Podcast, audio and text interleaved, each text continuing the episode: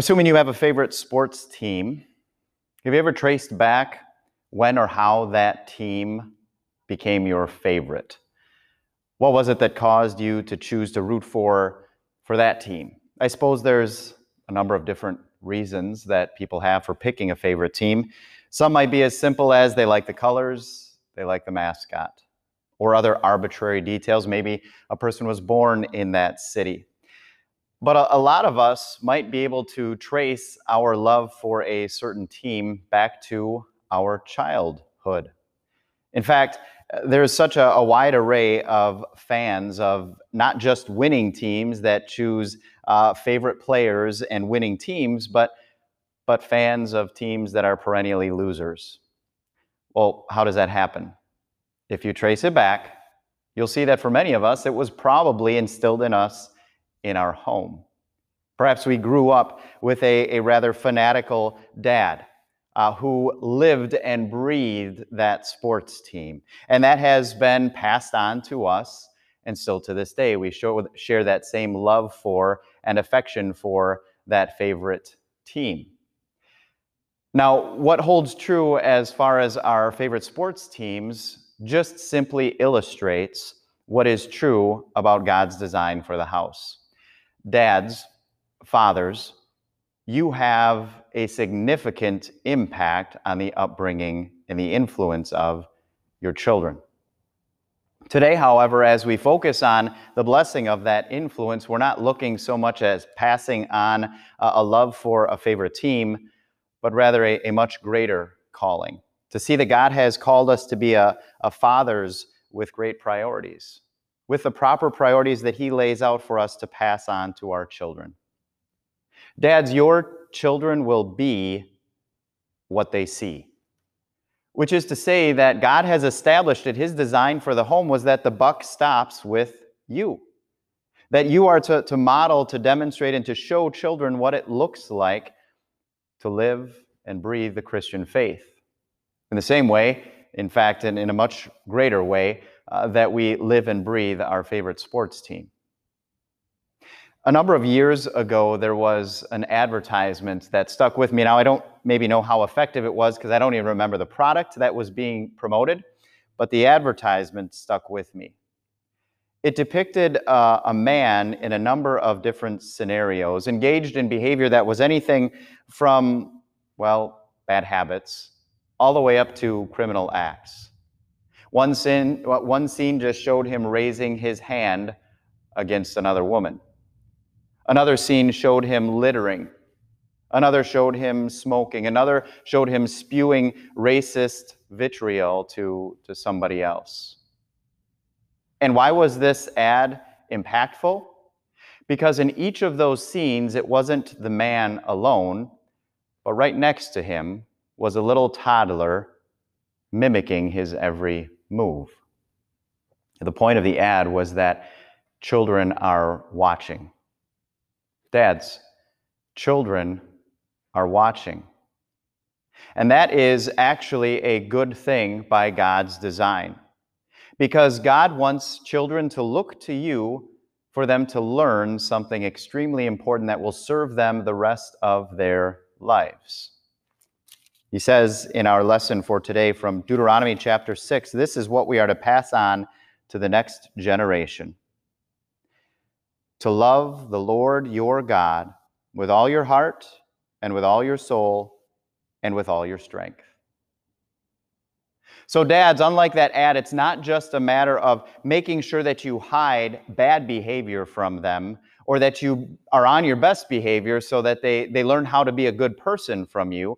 God has called you to something more, to instill and to pass on to your children, to model, to demonstrate for them what it looks like to love the Lord. And in many ways, that is demonstrated by what we do, or sadly, oftentimes, by what we haven't done. Dads, does this topic of, of fatherhood, Christian fatherhood, fill you with guilt? Honestly, there's a place for that. There is a place for that when we reflect on our lives and the time that we spend in our homes and, and how we are influencing our children.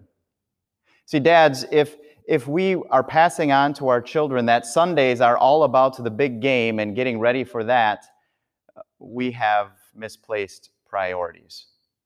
If our children hear us pummeling the president more than they do lifting up the Lord, then we have failed them. If we are more passionate about debating critical race theory in schools than we are passing Jesus and Christ onto our children, then we have missed the boat as to what it means to be a Christian father. So, when we evaluate those words, what it means to love the Lord your God with all your soul, with all your heart, with all your mind, to pass this on to the next generation, how would your children define what that looks like based on what they see in the home?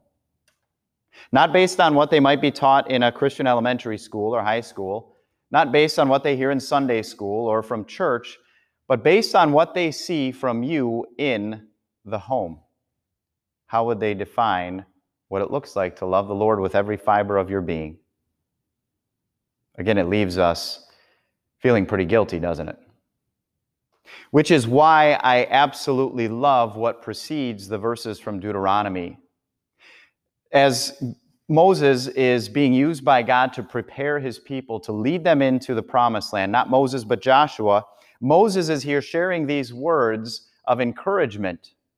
He's pointing to them to the importance of keeping God's commands. And in the, the verses, the chapter that precedes this chapter in Deuteronomy, Moses reminded them, once again, repeated the words of the Ten Commandments. But you can't read through those Ten Commandments without taking note of how he introduces them. Listen to the verse that precedes even the very first commandment that Moses reminds the people of. In chapter 5 of Deuteronomy, verse 6, I am the Lord your God who brought you out of Egypt, out of the land of slavery.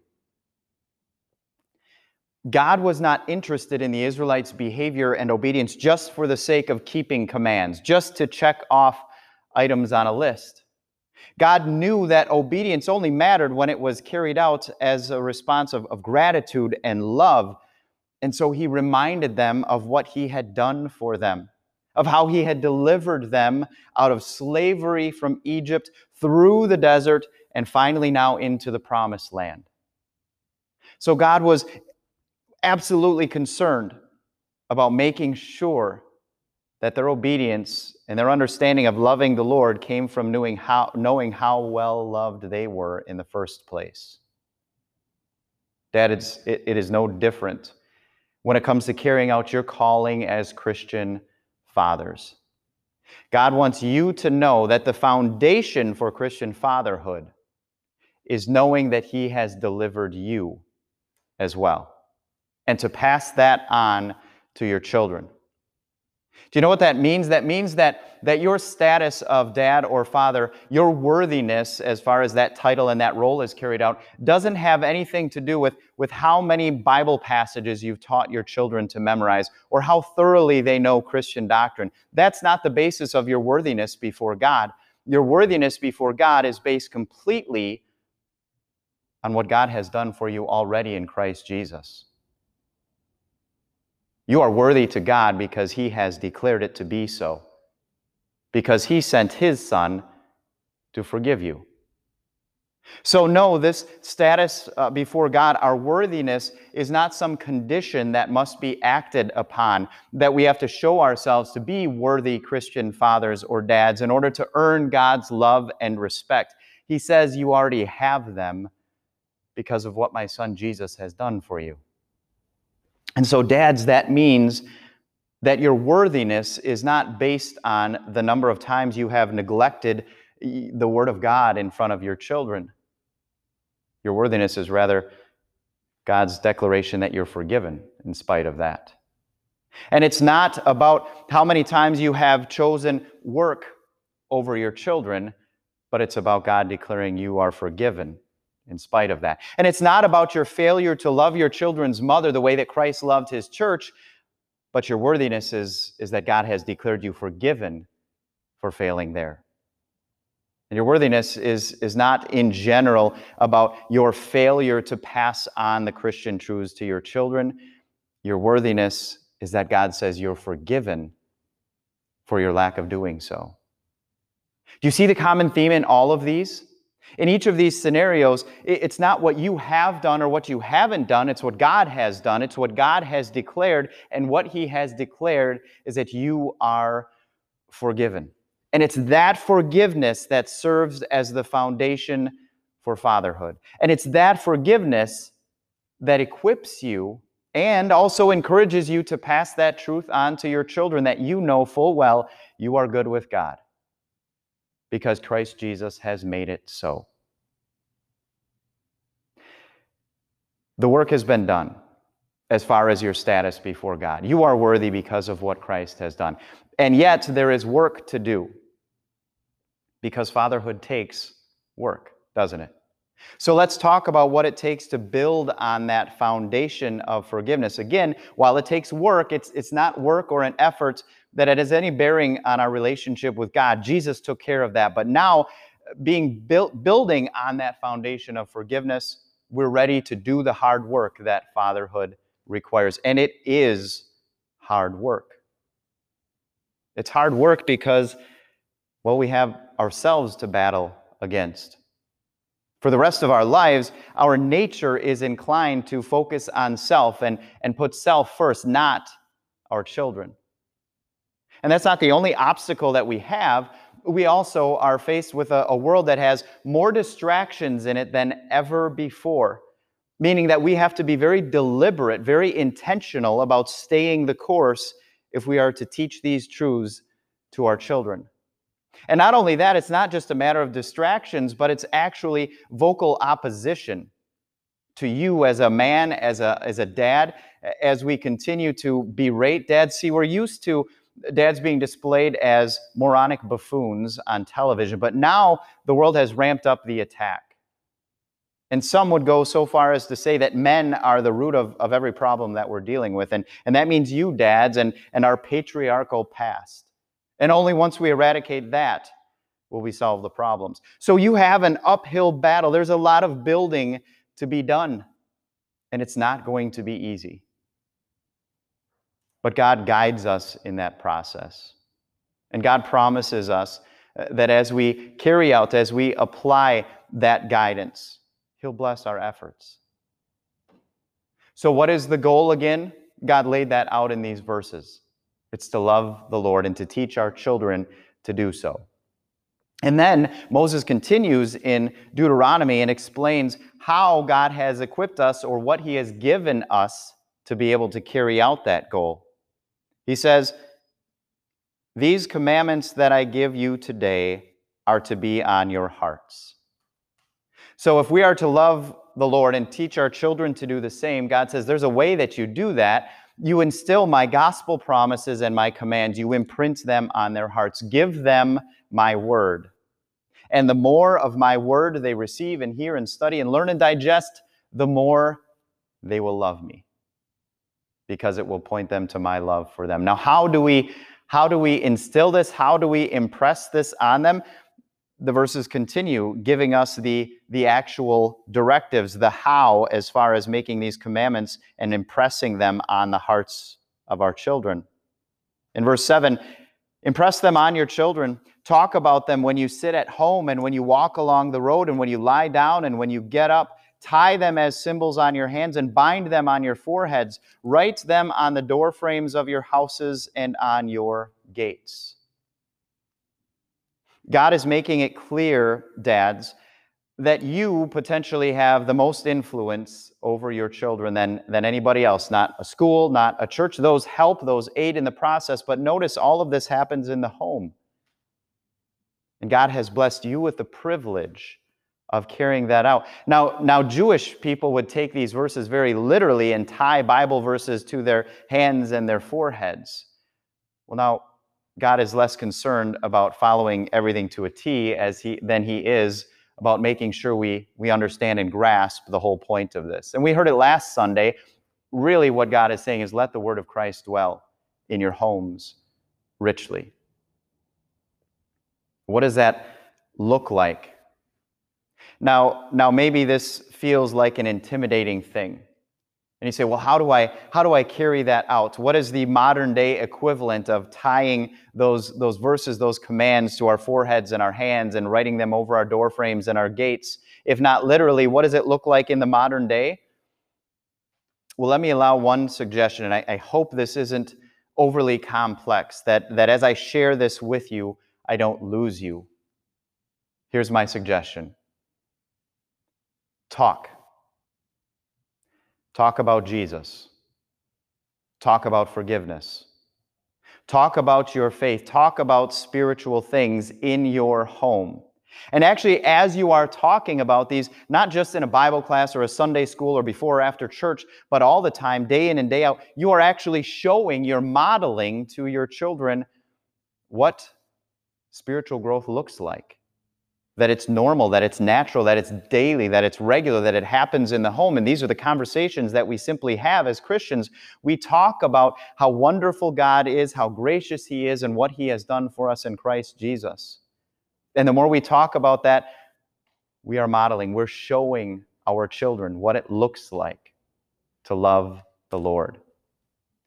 Now, if I haven't lost you on that point, that suggestion of talking about these things, let me add one more element.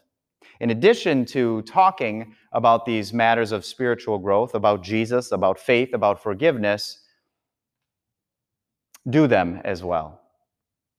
Put them into practice so that the talk and the conversation and what your children hear from you also matches what they see from you. So when you talk of forgiveness, show them what it looks like by forgiving the person who has hurt or wronged you. When you talk about saying sorry, show them what that looks like to model repentance by saying, I'm sorry, I messed up. Will you forgive me? When you talk about the importance of loving and serving our neighbor and letting your, your light shine and being the salt of the earth, don't just talk, but let them see what that looks like as you treat others with kindness and you love your neighbor and your enemy. So talk about it, yes, but model it as well. And if we can do those two simple things, if we can just focus on carrying those out regularly, dads, you're doing a great job of carrying out your calling. And man, do our children need it. There's a, a story that is told of a photographer that wanted to catch some photographs, take some pictures of a raging wildfire. And his editor set everything up to get to an airstrip, and there was going to be a little airplane that was going to allow the pilot to take him as near as he could safely be to the fire to get some good shots. Sure enough, as the photographer arrived at the airstrip, he saw the little Cessna and went up to the plane, got in it, saw the pilot there, and directed him to take him to the, the wildfire. The pilot looked at him nervously and eventually took off, and as he was flying, was, was somewhat erratic in his flying and, and seemed to be visibly nervous. Nonetheless, the photographer asked the pilot to, to swoop in closer to the fire to the north side and, and do a few passes so that he could get some good shots. The pilot looked at him nervously said, You want me to, to fly closer uh, to the, to the fire as he's seeing all the smoke and, and the flames all around him? And, and the man replied, Well, yes, I'm, I'm a photographer. I take pictures, I take photographs, and, and to get a good photograph, we have to be close to the fire. To which the, the pilot turned and said, You mean you're not my flight instructor? Kind of humorous when it's told as an anecdote. But the sad truth is, there are far too many children bringing, being brought up in this world today that don't have a flight instructor, that don't have a father to guide them, to direct them, to train them, not just in the ways of the world to be good citizens, but to know God's love for them so that they might love the Lord in return. Fathers, you are called to carry that out. And remember that the foundation of your fatherhood is and always will be the forgiveness that is yours in Christ Jesus. Go back to that daily.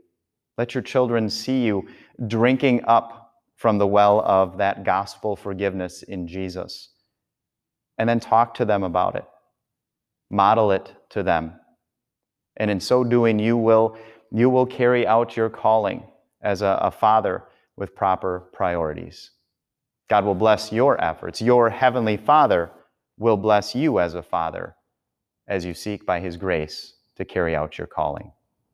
Amen.